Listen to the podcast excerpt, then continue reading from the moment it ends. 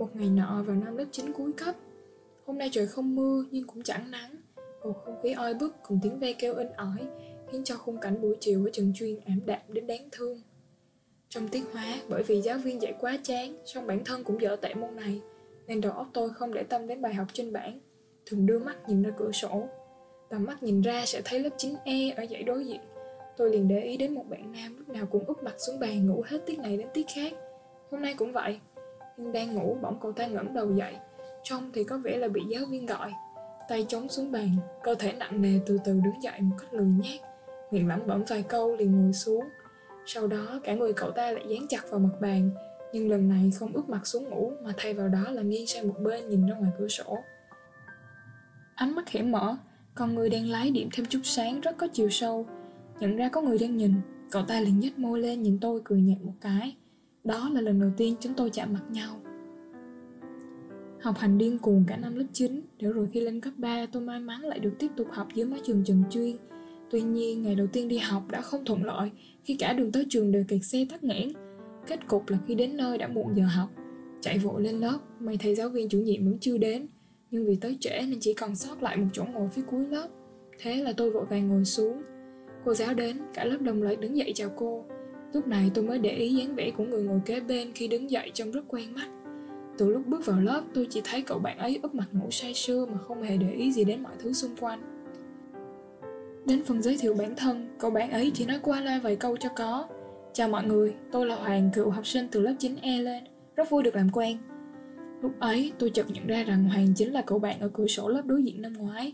Bản thân khi biết như vậy liền được an ủi. Vì không ít thì nhiều chúng tôi có thể xem nhau như bạn học cũ. Khác với những gì tôi tưởng tượng, Hoàng trong lớp trừ các tiết môn xã hội như văn, chỉ toàn ướp mặt đi ngủ, thì trong các tiết tự nhiên đặc biệt là môn hóa, cậu ấy đúng chuẩn là con nhà người ta trong mắt thầy cô. Trái ngược với hoàng, tôi trong tiết hóa thật lòng là không thể nuốt nổi một chữ, nếu không muốn nói là nghe như vịt nghe sớm bài kiểm tra thường xuyên môn hóa đầu tiên đúng như dự đoán của tôi, một con ba tròn chỉnh xuất hiện trên mặt giấy, trong khi bản thân đang tuyệt vọng vì điểm hóa của mình thì Hoàng lại tỏ ra thất vọng vì bản thân chỉ được 9,8 chứ không được 10 Thật là muốn đấm cho cậu ta một phát. Sở hữu vẻ ngoài ưa nhìn cùng sức học các môn tự nhiên vô cùng ấn tượng Nên hầu như giờ ra chơi nào cũng có rất nhiều bạn nữ trong lớp vây quanh cậu ta hỏi bài. Tôi lúc đó vừa thấy phiền vì giờ ra chơi nào cũng bị quấy rầy Vừa cảm thấy ngưỡng mộ vì khả năng học của Hoàng. Tuy vậy, do bản thân là một người hướng nội Ngại nói chuyện và không biết cách giao tiếp Nên tôi không dám mở miệng nhờ cậu ấy giảng hóa cho. Cho đến một lần trong tiết hóa Khi bị cô giáo mời đứng lên trả lời câu hỏi Tôi đang loay hoay vì không biết làm sao Thì Hoàng liền đẩy một tờ giấy có ghi đáp án qua Nhờ vậy mà tôi thoát ải lần này Khi ngồi xuống tôi nhẹ nhàng cảm ơn Nhưng cậu ấy lại chẳng thèm đáp lại Yên lặng một lúc cậu ấy liền mở miệng nói Từ nay về sau mỗi giờ ra chơi ở lại học hóa tôi kèm Hả? Cậu nói gì? Cậu kèm hóa cho tôi ư? Tôi bất ngờ đáp lại vì không thể tin được có ngày cậu ta chủ động đề nghị kèm hóa cho mình Có ý kiến gì? Cậu ta nghiêng mặt sang nhìn tôi Tay chống cầm lông mày nhếch một bên. Vẫn là cái dáng vẻ lười nhát lạnh lùng khiến người ta phát ớn lạnh đó.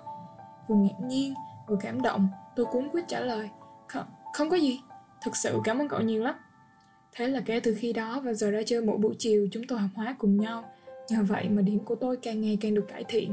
Từ lẹt đẹt ba bốn điểm nay có thể lên được điểm 8 đúng là một kỳ tích mà ngay cả bản thân tôi cũng không dám tưởng tượng ngoài học các môn tự nhiên tốt gần đây tôi mới phát hiện ra cậu ta chơi bóng rổ cũng vô cùng giỏi sau những lần học hóa tôi và cậu ấy có vẻ thân nhau được một chút vì vậy hôm nay tôi quyết định mua nước mang đến sân bóng rổ cho Hoàng coi như để cảm ơn.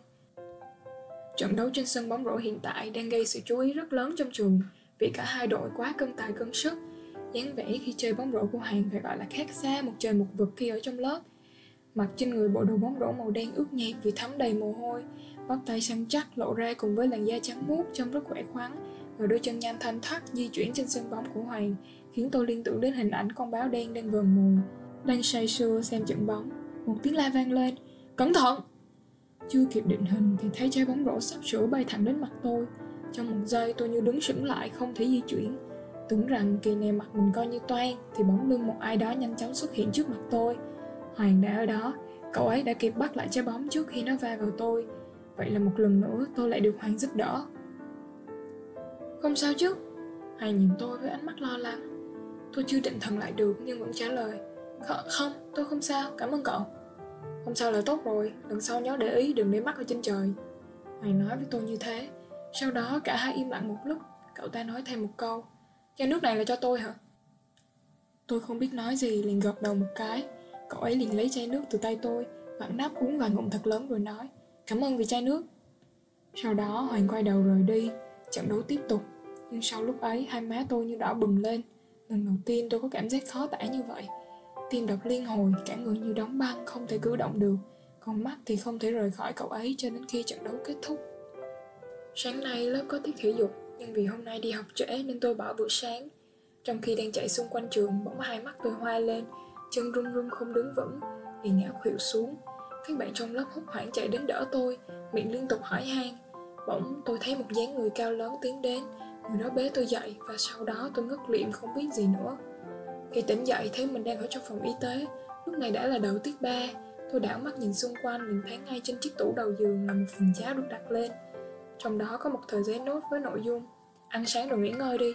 Chiều nay không được cướp học hóa đâu ngay lập tức tôi nhận ra đó là cậu Cậu là người đã bế tôi vào phòng y tế, Đã mua đồ ăn sáng cho tôi Trong lòng tôi dâng lên một cảm xúc lâng lâng đến khó tả Chợt nhận ra bản thân cậu lúc nào cũng để ý, Quan tâm và dịu dàng với tôi và ngay chính thời khắc ấy cũng là lúc chợt nhận ra bản thân đã rung động với cậu.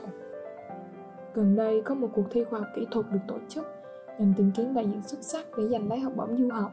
Và đương nhiên, ứng cử viên của lớp tôi cho cuộc thi này không ai khác ngoài Hoàng. Hoàng có vẻ thích lắm.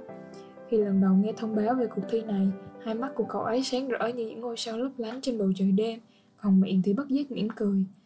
Quá trình chuẩn bị sản phẩm dự thi khá bận rộn, vì thế Hoàng hầu như lúc nào cũng ở trên thư viện, Thời gian tôi gặp Hoàng ngoài những tiết môn chính ở trên lớp thì hầu như cũng chẳng còn. Thỉnh thoảng tôi cũng hay mang cà phê cho cậu ấy vào mỗi giờ nghỉ trưa, nhưng cũng chỉ hỏi thăm vài câu rồi cậu lại vùi đầu vào dự án.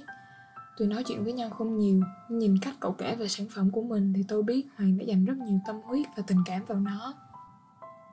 Đã một tuần kể từ lần cuối tôi đưa cà phê cho cậu ấy, hôm nay như mọi lần tôi lại cầm ly cà phê mang đến thư viện.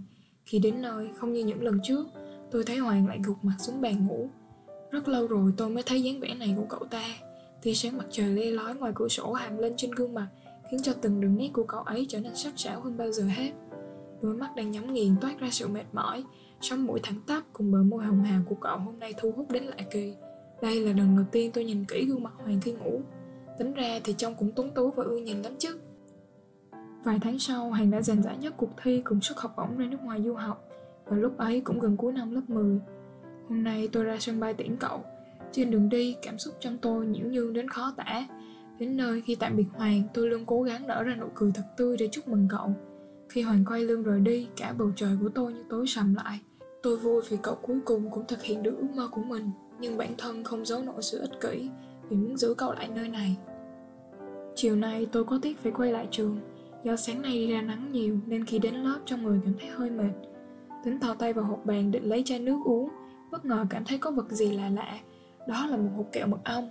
Đang suy nghĩ xem chủ nhân của hộp kẹo là ai thì bỗng nhìn thấy một tờ giấy nốt nhỏ được dán trên đó sau này không có tôi, mỗi lần bị hạ đường huyết hãy ăn một viên kẹo, sẽ giúp cậu cảm thấy khá hơn. Nhớ giữ gìn sức khỏe, tôi sẽ gọi điện hỏi thăm thường xuyên. Tại sao? Tại sao lúc nào cậu cũng tốt với tôi như vậy? Tại sao đến bây giờ, khi đi đến nơi khác, cậu vẫn còn quan tâm tôi? Tại sao cậu lại rời đi?